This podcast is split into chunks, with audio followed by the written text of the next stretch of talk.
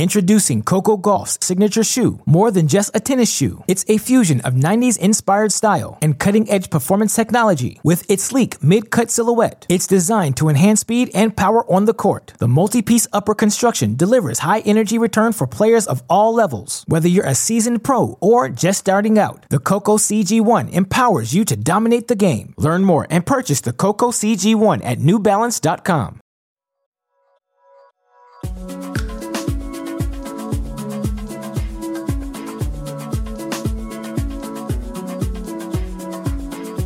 Hey everyone, welcome to another episode of the Tennis.com podcast. I'm Nina Pantic, and my co host Irina Falconi will be on in just a second. Today, our guest is coming to us straight from Australian Open quarantine. Jessica Pegula is here to tell us all about what's going on in Melbourne and how she's doing her best to get ready for the first Grand Slam of the year, mostly from her hotel room. Pegula is currently ranked number 64 in the world, and she first cracked the top 100 in 2019 and would win her first WTA title that year in Washington. In 2020, she scored wins over Caroline Wozniacki, Jennifer Brady, Amanda Anisimova, and Aryna Sabalenka, and appeared in the final of Auckland, losing to Serena Williams. She talks about her 2020 and what it meant to her to be inside of the top 100 when things started going crazy on the WTA tour during the pandemic. And if you know anything about the Pegula family, you know Jessica's dad, Terry, owns the Buffalo Bills, and they're having a great season, to say the very least. Here's our chat with Jessica Pegula. All right, Jessica, welcome to the show. It is awesome to hear from you. I know you're in Australia in quarantine. How are you doing? Yeah, I'm good. Um, I'm yeah surviving. Uh, I get to go outside for those five hours, so I'm I'm actually doing I'm doing well. what day is it today of quarantine? What honestly, I don't know. I think it's like six. I think I'm honestly okay. trying not to keep count because I feel like that's going to make it go by slower. I know a lot of people are doing like the countdowns, and I'm like, I don't know if I could do that just because it's like it would seem too far away. But um, I think we're around six. Gotcha. So, in in a gist, in a nutshell, for people that don't know what's going on, what is it like to be practicing and be a tennis player competing for the Australian Open right now? Yeah, it's definitely um, it's different. Uh, I think we're all learning to adapt right now in uh, in what's going on. Um, obviously, some players have it maybe better than others, um, so you kind of just have to take the hand you were dealt and uh, and sort of deal with it. Unfortunately, but um, I think it'll be nice after the quarantine's done. Uh, there's not really any restrictions here, so it's going to be weird. We're going to go from being quarantined to being free for the first time in a year almost. Wow. Wow. It's going to be a massive change. I'm excited about that for you. But I want to ask you as well how your experience has been traveling to Australia. You came from Abu Dhabi, right? What were the first couple of days like waiting for test results and hearing about all the other positive tests on all these different flights, including, I think, one from the Middle East? Yeah, there was um so there was multiple flights from Dubai, I think, in Abu Dhabi. So I came from Abu Dhabi. The flight the day before me was one of the positive cases and our flight was lucky enough. Actually our flight was left 3 a.m abu dhabi time and we landed 11 p.m melbourne time. And i was thinking my coach because they booked it for us. So i had no idea like what time. I didn't pick a time really. I think you could maybe choose a preferred day. I was like why are we on this 3 a.m flight? Gosh this like this kind of sucks. Like and now i'm like thank goodness we were on the 3 a.m flight.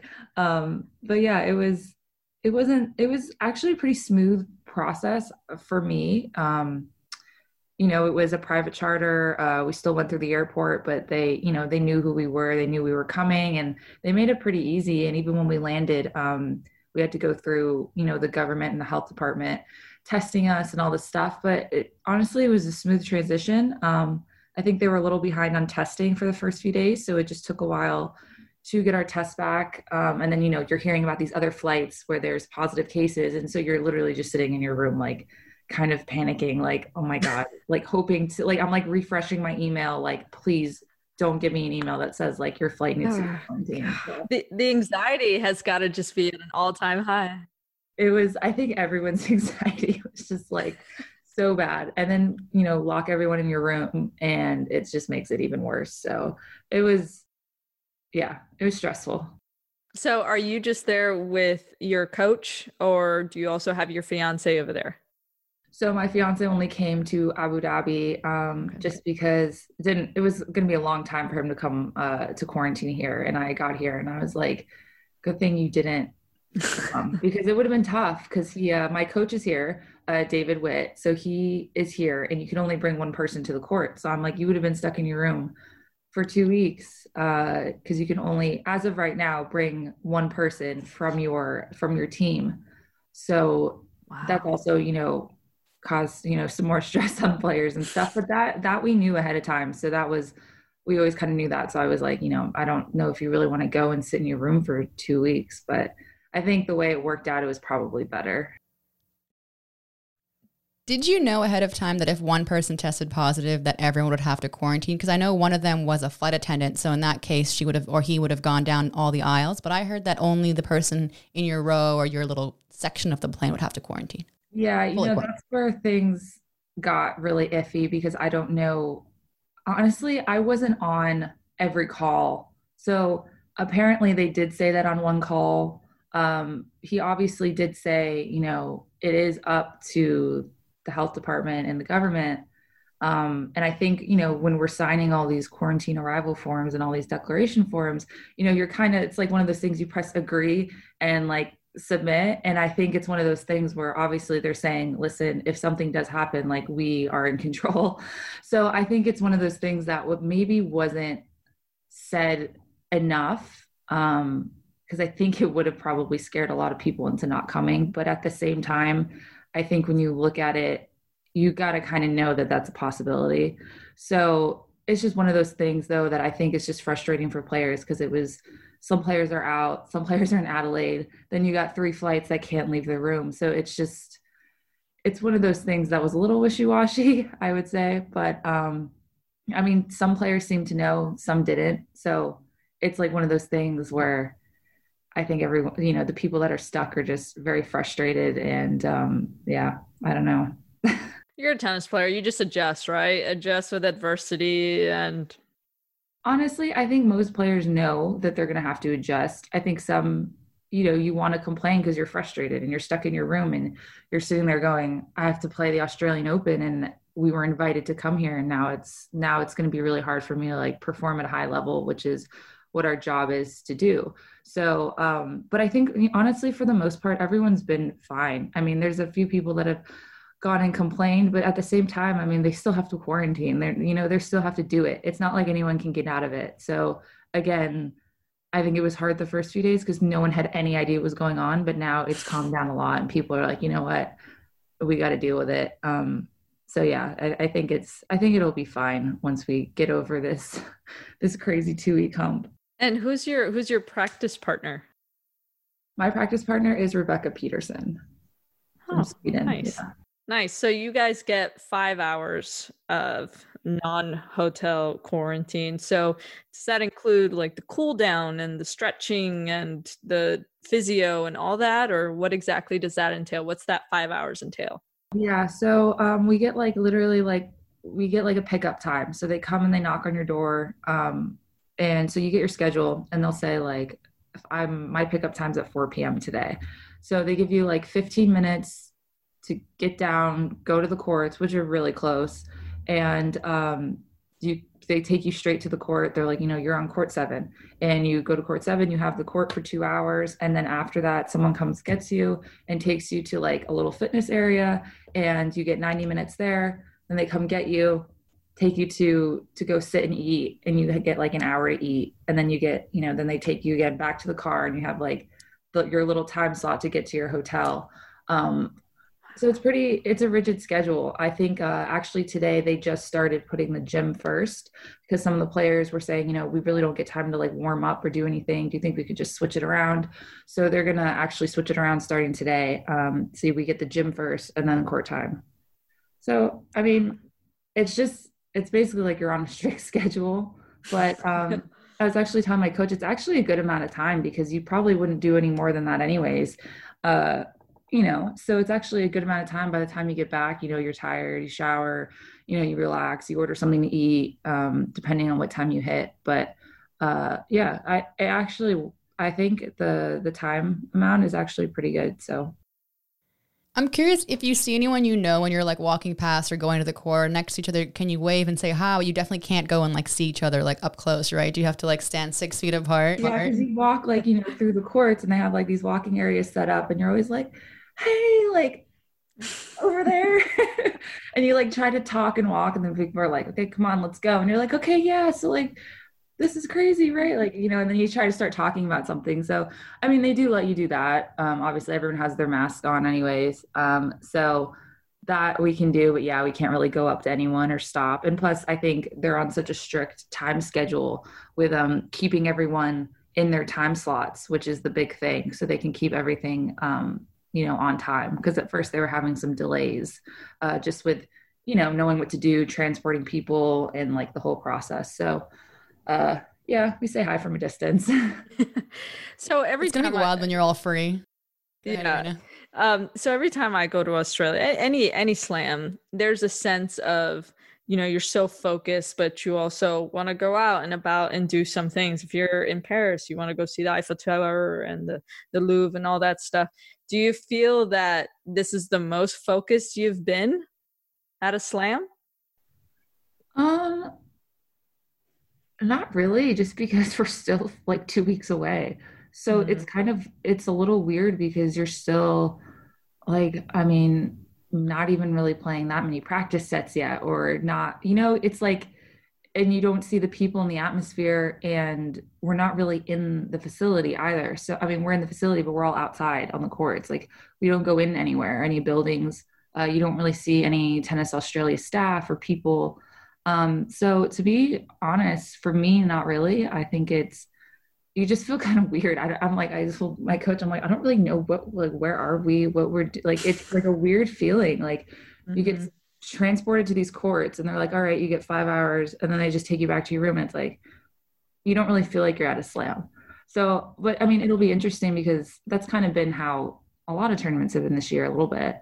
Um, so it'll be interesting when we're done to having a fan like having fans there will be the first time really we're having like a decent amount of fans french they had a little bit on some of the courts but here they're i think they're doing like 50% um, so i think once that happens and we're there practicing and there's you know people and stuff walking around i think it'll feel more official Gotcha. So before you went over to Abu Dhabi and we're getting ready for Australian Open, um, what was your off season like?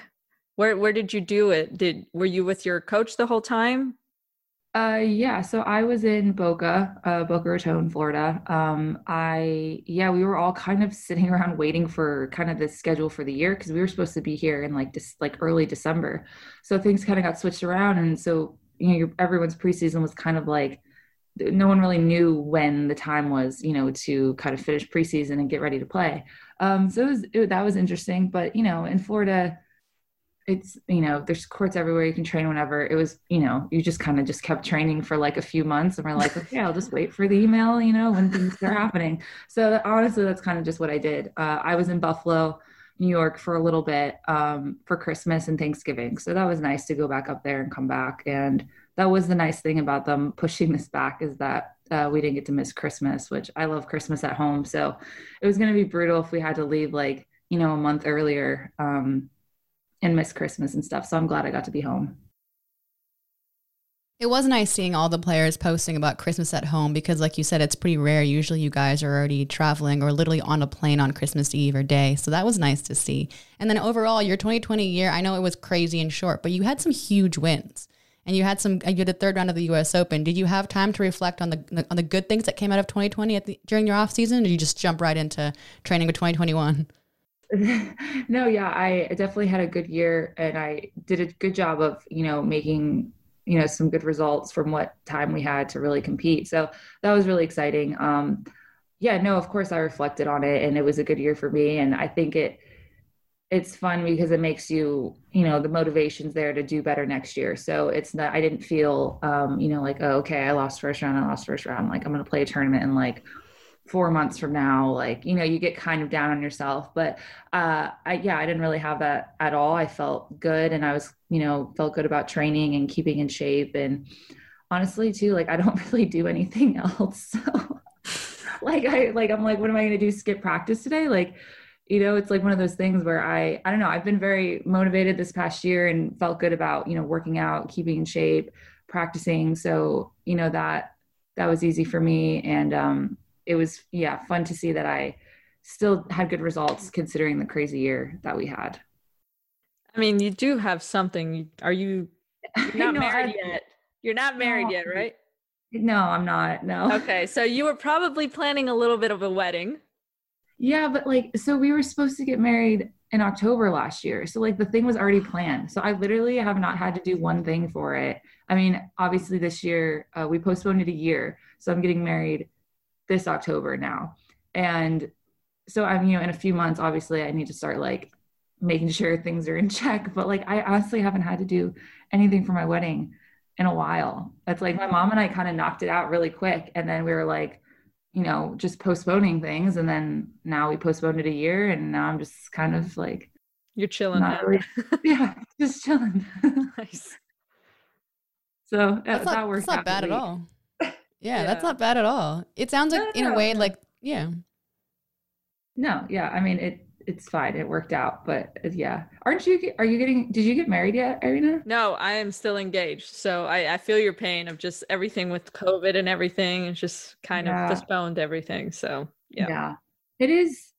I mean, I I didn't find it that stressful to postpone, but like you know, obviously though, like you pay money to book your venue, and like I don't know if you had a big venue or small venue, whatever. But like that part's a little stressful because you know everyone's in tough times and you know they're really like oh we can you can postpone it but you can't like we're not going to give you a deposit back. And you're like okay. Like so you know like that was with me. So i'm like okay i hope everything's good enough to go this year or else like then you start having to deal with like issues of all right are you just going to change it and do something small at home are you going to do this and are you going to get your money back are you going to have to you know you already paid for all these things and then that's kind of like the only stressful part i would say about about mine but so far it was easy to postpone everything. So I didn't find it too stressful, but people still managed. I guess I've seen a lot of weddings in quarantine this year. Introducing Coco Gauff's signature shoe. More than just a tennis shoe, it's a fusion of 90s inspired style and cutting edge performance technology. With its sleek mid cut silhouette, it's designed to enhance speed and power on the court. The multi piece upper construction delivers high energy return for players of all levels. Whether you're a seasoned pro or just starting out, the Coco CG1 empowers you to dominate the game. Learn more and purchase the Coco CG1 at newbalance.com. Hey everyone, you're listening to a special episode of the Tennis.com podcast with Jessica Pegula. She's giving us insight into what it's like to prepare for a Grand Slam while in quarantine. Keep listening for more. All right, so I wanted to ask you some more tennis questions as much as I love you guys are engaged, but like what what um was there ever any doubt in your mind about traveling to Australian Open? You're ranked right now in the top 70, so obviously getting in was not going to be a concern. But was there ever a moment where you were like, "Oh, maybe I shouldn't go," or you're you sound like you're fully, fully committed to this? Yeah, no, I not really. I mean, once, yeah, once it, I was always committed to going because I mean, Craig and the Australian Tennis Australia always said that they were planning on having it, so I didn't really have any doubt. Um, I think I was a little concerned maybe about the French just because stuff was so new and it was uh you know, US Open pulled it off, but you're in the States, so you feel a lot more comfortable than possibly having to be quarantined somewhere else. But no, I I thought Australia had enough time to kind of figure things out. And even though with the strict quarantine, I was like, again, there's you never know what's gonna go on this year. You know, give yourself a chance to play who knows things could get worse the rest of the year and you don't play anything for months so um yeah for me i was always i was always going to play here so we understand that with covid and global pandemic and all that it's it's kind of tough to plan for the future as you know mm-hmm. um the wta calendar is not exactly filled yet but mm-hmm. what would what would your schedule look like right now so uh yeah so they added um some events here. Um, they added to try to keep like the Aussie summer schedule a little bit. It's just a little all a lot different, obviously, this year. So they have a tournament the week before uh, main draw starts. So they're oh, okay. still planning on having that. It's at the same venue at Melbourne Park. Um, so they're going to do that as like kind of like a warm up. Um, so I'm going to play that, then Australia, and then they added a tournament the second week of Australia. So hopefully I don't have to play that because that means I would still be in. But if not, I would play it. And then they added a tournament after the Australian Open too, which I believe is supposed to be in Adelaide, but I'm not sure about that. Um, so I was possibly thinking of playing that. Honestly, I signed up for like everything because then it goes into Doha, Dubai, and then I think Miami, Charleston. I think that's kind of the swing. So I would definitely be trying to play those. I'm sure not everything, uh, depending on how I do. You know, I'll probably give myself a week in between some of those, but um, I think I definitely would want to play like Dubai and then Miami, obviously, um, and Charleston. So that's kind of all I had in my mind for now. But to be honest, and I think a lot of the girls are just signing up for everything. Um, obviously, they're a little bit not as strict on withdrawing from tournaments too, because they know, you know, we're in a we're in a unknown situation with these tournaments week to week. So it's kind of just sign up for everything and It's got to be nice though you're ranked high enough to get in kind of to any tournament you want to. You cracked the top 100 in 2019. What did that milestone mean to you in your career? Yeah, that was definitely a big one. I think for everyone, that's a big one. It's like that, you know, monkey off your back. Like, okay, finally, like you break into the top 100. Um, so yeah, I definitely felt like I got a lot of confidence from that. And um, obviously now, you know, you try to at least stay in the top 100 or, you know, get to top 50 or whatever your goal is. Um, so you're always working. And it's just, honestly, I think it's just so week to week. I think you just have to have a good mindset. I mean, you could lose first round, first round, and then you could win the tournament. Like it's so, I don't think you can really get too caught up in the rankings because things change every week. Um, obviously, I'm glad I'm hit that top 100 like a good ranking before all of this happened because it definitely is way less stressful. It's really really hard seeing all these girls that are ranked outside that can't really get in or with all the travel you don't know if it's worth it to spend all this money to travel to go play you know qualifying of one event um, with all the COVID stuff, and then obviously the ITF tour. You know, I don't, I'm not sure if they have a schedule yet this year, but I know last year like they really didn't have anything, so it's tough to see that happen. It's slim pickings right now. So getting to top 100 and being top 70 right now, it's a great achievement. And I'm just curious, I'm always very curious about if there was a change or something that you focused on or something that you started doing that maybe helped you catapult into that top 100 range. Yeah, I would definitely say uh, my fitness got a lot better and I just stayed healthy. Um, I would always kind of do well and then I would get kind of like – okay, I'm starting to play the big events now, more points, more money, whatever. And I would get hurt or something wouldn't go right. And then I kind of fall back down and then you got to claw your way back up. Uh, so I would definitely say staying healthy. And then um, I think just with staying healthy, I got a lot fitter too.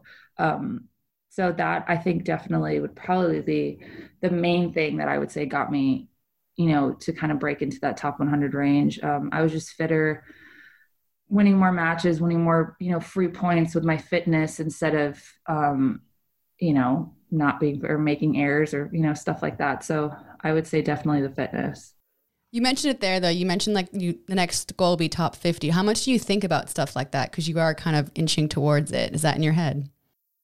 Yeah, I think it's something that um I'm not really thinking of, I mean, it's a goal, but at the same time, I think it's more a mindset like, okay, I know I can play with the top 50. There's no reason not to be ranked top 50. It's not like it's, I think I've realized that sometimes we like even top 100, like you set it like to the standard of like, it's like this crazy achievement. And then you do it and you're like, okay, like it wasn't, not that it wasn't hard, but it was like you made it seem so much harder in your mm-hmm. head when you realize, wow, I, I can play with these girls. Why was i thinking like oh my god like someone ranked you know 80 is like so much better than someone ranked 150 because i mean the reality is they're not that much different. Um, maybe it's like i said like a little bit of fitness. Maybe mentally they're a little bit tougher but at the end of the day like there's really not much different. Everyone top freaking like i don't know 300 400 hits the ball well. Like there's really not a big difference. So I think mentally it's more just believing in yourself that you can get there, not so much um, stressing out about it as a goal. With threats to our nation waiting around every corner, adaptability is more important than ever. When conditions change without notice, quick strategic thinking is crucial. And with obstacles consistently impending, determination is essential in overcoming them. It's this willingness, decisiveness, and resilience that sets Marines apart. With our fighting spirit, we don't just fight battles, we win them. Marines are the constant our nation counts on to fight the unknown. And through adaptable problem solving, we do just that. Learn more at marines.com. Hey, listeners, this is an episode of the Tennis.com podcast with special guest Jessica Pegula. She's sharing all about what it's like to be a top 100 player during a pandemic. Keep listening for more. So you've been working with uh, David Witt for a while, and I know that he's coached Venus for a very long time, and he obviously has a bundle of experience. Is there anything that he's brought to the court uh, that you've been able to really take in, and uh, you know, has it helped you? Has has there been anything that's really stuck out that he's helped you with? Yeah, I, well, I think confidence too, like, really is a big one. Um, obviously he knows the way I should play, and that was always easy. You know, obviously you want to agree with your coach on how you which way you think your game should go.